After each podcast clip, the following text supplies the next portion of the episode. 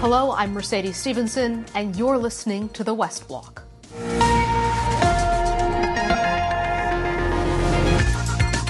weekend of terror and unprecedented bloodshed in the Middle East, where Israeli Prime Minister Benjamin Netanyahu has declared the country is at war. I'm Mercedes Stephenson. Welcome to The West Block. An unprecedented surprise attack by Hamas militants in southern Israel has left hundreds dead. Israel immediately launched airstrikes into Gaza and has vowed to wipe out the militant group. With fears the conflict could spread, we speak to a former Deputy National Security Advisor for Israel. And this Thanksgiving, many Canadians are feeling the pinch when it comes to the high cost of food. The federal Liberals say they have a plan to bring some relief to your grocery bill. We dig into the politics of groceries with the industry minister.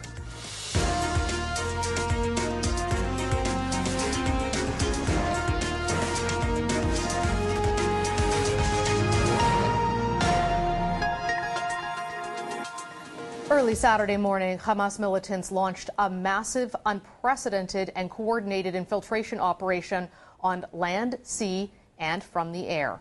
Families were killed, revelers at a music festival were shot, and civilians were terrorized in the streets. Israel retaliated, launching airstrikes into the Gaza Strip, leveling high-rises. Hundreds have been killed. The Israeli government says a substantial number of Israeli citizens and soldiers have been kidnapped by Hamas and taken to Gaza. Joining me now to discuss this evolving and very volatile situation is Chuck Freilich, a former Deputy National Security Advisor in Israel. He's now a professor at Columbia University and Tel Aviv University. Thank you so much for joining us, Chuck. I know this is a, a difficult day for your country and to be talking about what is happening there. Can we start with speaking to the significance of this attack on Israel and what it means for the country, as well as what's unfolding right now? Well, this is one of the worst developments in Israel's history. It's the first time since the War of Independence in nineteen forty-eight that Israeli territory was occupied, even briefly, and there's still a couple of um, points of resistance that are ongoing. Uh, this is an earthquake f- for Israel, militarily, psychologically, the sense of uh, people's uh, security. And it's, I believe, a total different change in the situation, which is going to require responses by Israel on a completely different level. We we cannot accept this. Do you believe that, that given the changes you're speaking to, and, and you're seeing the White House calling this terrorism is never justified, uh, the international community in many cases speaking out in favor of Israel, saying the country has a right to defend itself, do you believe that this change uh, and how horrific elements of this attack were at, and were broadcasted? You can see videos uh, of women being kidnapped, videos of people running and being shot as they flee. Uh, it's a very graphic visual representation of the terror that unfolded. Does this change the calculus for the Israeli military in terms of their ability or decision to go in and retake Gaza and try to crush Hamas? Well, I think, of course, the pictures are horrific, and Hamas is playing it up for propaganda purposes. That would be to be expected. I think our territory was invaded. Uh, this is no longer, this isn't an issue of the West Bank, of the settlements. This is Israel's fundamental security. And to allow this to just go by with, uh, let's say, a, a more of the same or a slightly more of the same kind of response, to go and just hit Hamas hard, I don't believe that that begins to uh, rise to the occasion. I believe that we will have to launch a, by the way, militarily or strategically and politically, the government has no other choice, uh, but to go in with a very major operation, potentially to uh, actually conquer all of Gaza, spend a while, this is a few months in any event, Uh, trying to root out all of the rockets, and there are tens of thousands of them, so it's not an easy Uh, objective, and it's actually a very bloody one because it'll be house-to-house fighting. And I think we have to end this with uh, someone else in power in Gaza, and the only potentially somewhat responsible someone else is the Palestinian Authority, which was overthrown by Hamas in two thousand seven. We have to find a way for the end game in this war to be a restoration of control of the P A, the Palestinian Authority. Both Hamas and the Israeli government have said that there are at, at least dozens of Israeli citizens and soldiers who have been taken hostage. Hamas is warning the Israeli government that they have spread them throughout Gaza. They're in individual homes and locations, uh, trying to use them essentially as, as human shields, I would imagine, against the operation. How does the Israeli government think about what to do in this situation? There's obviously the option of potentially uh, a prisoner exchange. There's the question of how you carry out a military operation when citizens of your own country are, are potentially going to die in that operation.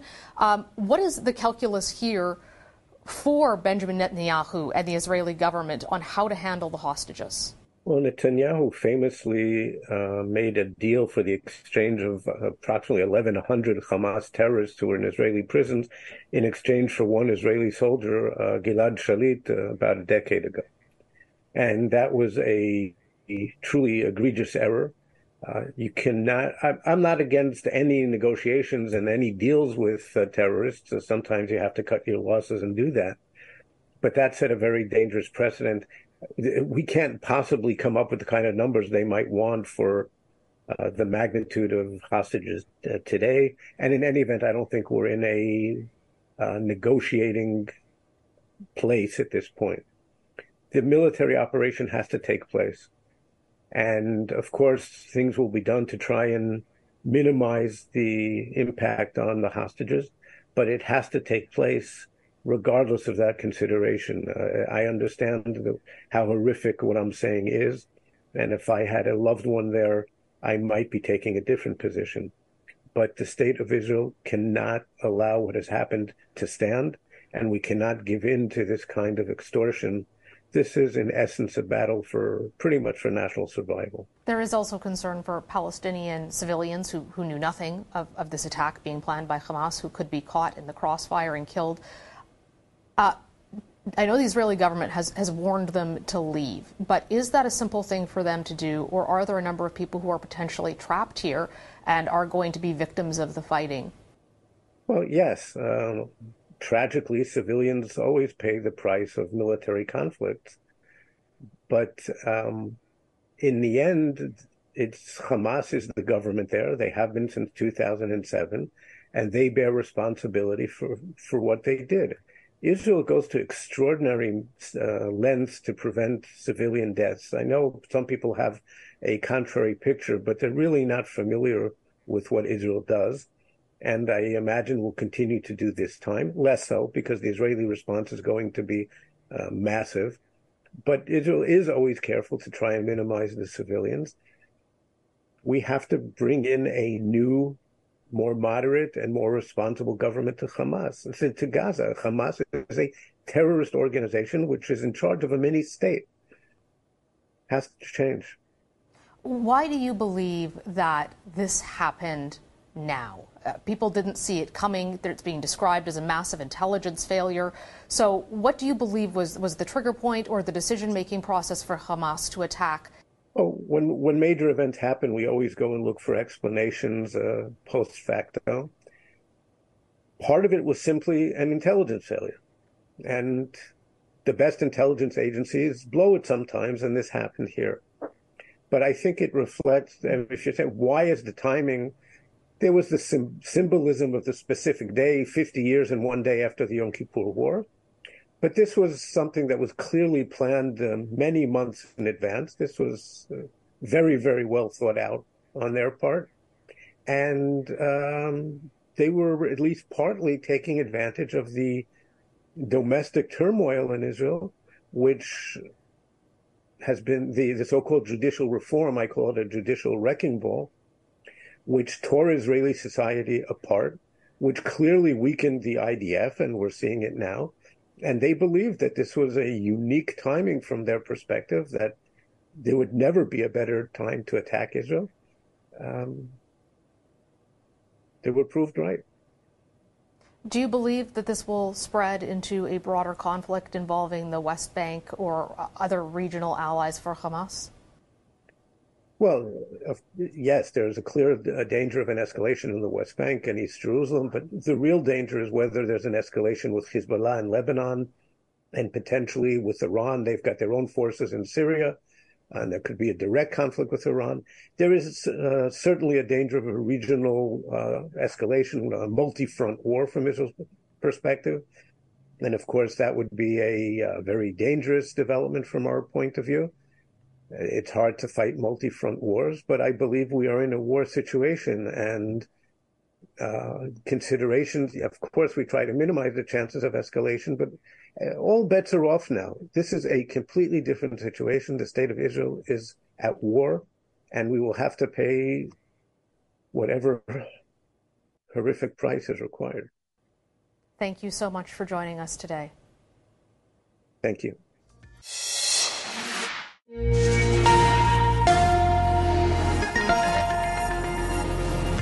The cost of, well, everything is expensive for a lot of Canadians right now, and that's certainly reflected on people's grocery bills. The federal government has promised action to help lower food costs. The major grocery store chains had until Thanksgiving, so this weekend, to come up with a plan. Ottawa says that's only one piece of its strategy to try to help Canadians who are struggling to pay their bills, but the opposition isn't buying it. And all they offered, since they promised to bring prices down by Thanksgiving, is a code of conduct, an office, and a photo op. You can't eat any of those three things. Your plan to ask C E Os nicely to reduce prices is ridiculous. For more on what the government can and can't do to lower your grocery costs at the till, I'm joined by Innovation, Science and Industry Minister François-Philippe Champagne. Welcome, Minister. Great to see you. Great to be with you on this uh, beautiful Sunday. It is a Sunday when so many people are about to sit okay. down and enjoy perhaps a lovely turkey, a ham. But for some people, realistically, they haven't been able to buy that this year, or they've had to sacrifice something really significant. Your government has promised to do more about this, but we haven't seen a lot of detail on, on how you're going to cause grocery stores to lower prices and, and just how directly you really can influence the cost of a can of beans or, uh, you know, a, sure. a pack of noodles. Sure. So what is it that you're going say, to achieve? You know, here? Canadians watching, no, you know, I cannot do miracle, but what they expect from us is to fight for them. You know, step one was really to bring Uh, the five grocery C E Os in Ottawa. I'm, I'm told this is the first time in Canada's history, uh, and, and I expressed the frustration of the viewers. You know, I do grocery every Saturday, and I said, listen, forty million of us are, are facing challenges, and therefore you need to be part of the solution. So step one uh, was really to get commitments from them to help us stabilize price in the country. Like you said, we presented a plan with five items. Uh, uh, that's step one. The other one was to create this consumer Uh, the Bureau of Consumers Affairs, basically, because what I want to track is these things like shrinkflation, because there's many variables in that. You know, we've seen brands shrinking uh, the package but having the, the same price in a way, uh, and therefore we want to see that, and I want to highlight it so Canadians can make better choice, because at the end of the day, it's not the government, it's you and I and, and the millions of viewers who are going to say, hey, listen, we're going to put our dollar in this banner or this banner because we think that they're offering better value for our money. Then we have the grocery code of conduct, which is going to, you know, bring more transparency, fairness. We said we need to provide more data as well, because uh, the U S does a bit better than us in providing data, so the small independent grocers will have more data to negotiate with the big guys. And finally, competition reform. We all saw what we called the perp walk of the grocery C E Os marching into the meeting to talk to you, and, and you came out and said that you've drastically changed the tone. But we don't have any specifics on what you got these grocery C E Os to agree to. So how do we know if there's going to be a change? What what did you well, we, get well, them to say they would well, do? Well, you know, in, in a press conference earlier this week, and I said there's different measures. As you appreciate, I'm trying to play the competition, you know, because I know one if one does that, the other is going to do this. So, but don't they do that without you? Uh, I think that they, we have accelerated and expanded. To be honest, uh, they know that it's not me. Uh, we're forty million watching them now. Uh, forty million of us are watching them and say, okay, what are you going to do for us now? And what we what we gave them was an objective, but the how, you want competition what, what, what to play. What is the objective exactly? Well, the objective was to help us stabilize price in Canada. But is there, a, is there an amount? Is there a benchmark well, timeline? Well, we've seen that the price of food has increased far more than general inflation in Canada. So we said, you need to help us to bring that in line with inflation. So that's that's step one. And then, you know, what, what they came when we had their discussion and the plan, uh, they say they're going to do different things, some of which they were probably doing before, but I I think they're accelerating, expanding them. And above all, I would say, Mercedes, what we have is now we have millions of eyes on them to say, what are you going to do now? Because the objective is clear. You said, not you, but the grocers. They said, you're going to be part of the solution. Uh, the government has put a number of measures in place to support you in that, but now we want to see real action when we go to, to, to the stores. And that's what I'm starting to see. But again, we're in, we're in day four of that mission. No one is expecting that. It's not like a switch. You turn on and off and suddenly everything happens. But what we started in this country, I think, is, is putting pressure and, and certainly creating a more competitive environment. And all the viewers with me will decide where we put our dollar. And that is the power of us together saying, this banner is responding to the call for action. This one is not. Therefore, we'll go there. And arguably, that, that is the power of Canadians, though. It's, it's not the power of the federal government. And a number of food economists have been saying publicly uh, that the measures you're proposing in terms of grocery prices, mm-hmm. there is no clear correlation they're going to come down, that they're starting to trend down anyhow. But because we don't know the plan in specifics, we don't have any evidence that that's going to have an effect. But there are some things your government could do that had, would have potentially a very direct effect. And that would include things like taking the G S T off of more of items uh, or alleviating the carbon tax, for example, for farmers who are producing so that they would not be having to pass that tax on to the consumer uh, or dealing with the eggs and dairy and chicken supply management system in Canada, which causes to have higher prices. Is your government looking at any of those direct areas that you control in a way that you do not control the cost of individual groceries? Well, though I have a lot of soft power, trust me, because I speak on behalf of forty million people. So when you bring C E Os in the room, uh, it's not the minister, it's forty million of us talking to them saying, hey, we want action. So the focus was on them. But I think if you look at what Canada is doing compares well with what the U K has been doing. If you look at Waitrose in the United Kingdom, if you look at Carrefour in France, because I've been looking, we're not the only country facing that, by the way. So we've been looking at international best practices, and now the focus is on them. And the focus is also on the large international manufacturer, because one of the things I did was also to bring the C E Os of Unilever, of Nestle, and say, you also have to be part of the solution, because you know what? We understand it's a very complex supply chain you have in grocery, but you have to be part of the solution. And I'm going to be talking to colleagues around the world as well to say, how can we push them to be part of that solution? But now the focus is on them. If you ask me, are we looking at different things? Definitely, because you know what? I've been talking probably to the same experts than you, talking about shrinkflation and some of the packaging. So we, everything, you know what? Like I said, we're in day four. Uh, this is not going to be overnight. This is a process, and I'll be on their back for, for, for weeks, for months to come. And, and I appreciate your point about um, highlighting the issue and putting political pressure on it, but I don't think it answers the question as to why your government isn't doing things that you directly could affect, like suspending the carbon tax for farmers or removing the G S T or saying maybe we should take a second look at supply management with dairy and chickens because of the cost. Why are you not opening any of those doors, which you do have control well, over? Well, the, the challenge has been when we started that process, I've been, Canadians have been looking at, at, at some of the margins and wondering what's going on now in the grocery sector and, and the lack, I would say, of, of competition. So that's been the focus of that now. Uh, you're raising supply management. We say we won't go there. We said as well to them, Uh, we don't want you to reflect that on your workers, on the small and medium-sized producers. Now we're, we're we're we're tackling the big guys, because they're the ones who can make the biggest difference. You know, the five. But but you are a big guy. You're you're the federal well, government. You control the taxes. Totally. But I'm I'm saying, you know, like I said, we're in day four, so no one is saying that. Uh, you know, all the solutions are on the table at day four. We started that process, and we presented five things that we think are going to have an impact. I mean, the reform on competition, which is a landmark thing. I mean, I spoke to uh, the Independent Grocer Associations, which represent, what, six thousand nine hundred. Many of your viewers uh, would shop in these, and they said, Minister, two things you can do which would change dramatically is force people to sign the code of conduct on grocery, and secondly, making sure we reform competition, because today, uh, unbeknown probably to most of us, is that if you if you're in a plaza and the landlord, usually they would put restrictions that if you had one of the big banners, you cannot bring a discount brand next to them. So these things need to stop. So all these things, when you talk to, and I've had a number of discussions, they say, Minister, it's not one thing. There's no silver bullet. If it was easy, it would have been done before. But they say everything you're doing and more is going to help us, and that's really the mind, the mindset that I have. Is I'm fighting the good fight for Canadians, because who's going to do it if we don't do it? One last question is, you look across sectors beyond just grocery, but also telecom and airlines. One of the big concerns is what you're identifying, this, this lack of competition yeah. that is costing Canadians a lot of money. Are you open to allowing foreign firms, American firms, to come into Canada, whether it's grocery, telecom, or airlines, to reduce some of these prices and create competition. Well, it's interesting you ask, because you almost read my mind. Uh, I've been talking to some uh, in the grocery sector. Let me be specific.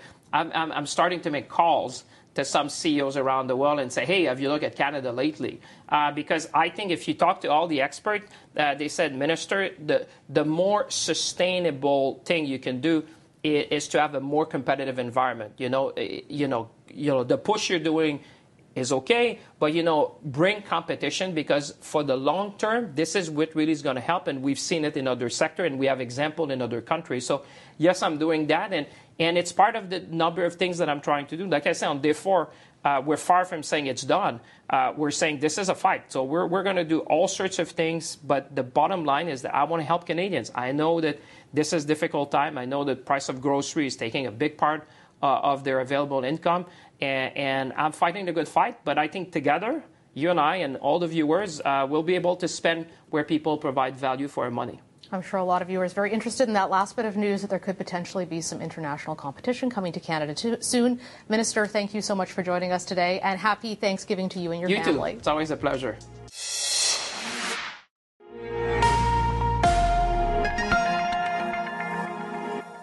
Now for one last thing. This week, Canada had two historic elections representing change as high-profile political jobs begin to reflect the diversity of our nation. In Manitoba, N D P leader Wab Kinew became the first First Nations provincial premier. I want to speak to young Nietzsche's in particular. I was given a second chance in life. And I would like to think that I've made good on that opportunity. And you can do the same. Kinew spoke powerfully about what his win means to his family, including his uncle Fred, a residential school survivor who was on the stage with his nephew on election night. Think about what yesterday meant for him, who was in Saint Mary's Residential School, who experienced the worst of it in our country's history. Greg Fergus. In Ottawa, Liberal M P Greg Fergus was elected as the first Black Speaker of the House of Commons. The win was full circle for Fergus. In nineteen eighty-eight, I sat right there, right there at the foot of the Speaker's chair as a parliamentary page, where I was awed by the majesty of this sanctum of democracy. And the emotion and joy was clear on the Hill. It's a historical moment for us, for kids like mine, because I'm a granddad, how important it is to come here and to see his picture. Beacons of hope for future generations, who can now finally see themselves represented in two of the highest roles in Canadian politics. That's our show for today. Thank you for joining us. We'll be back here next Sunday. I'm Mercedes Stephenson for The West Block.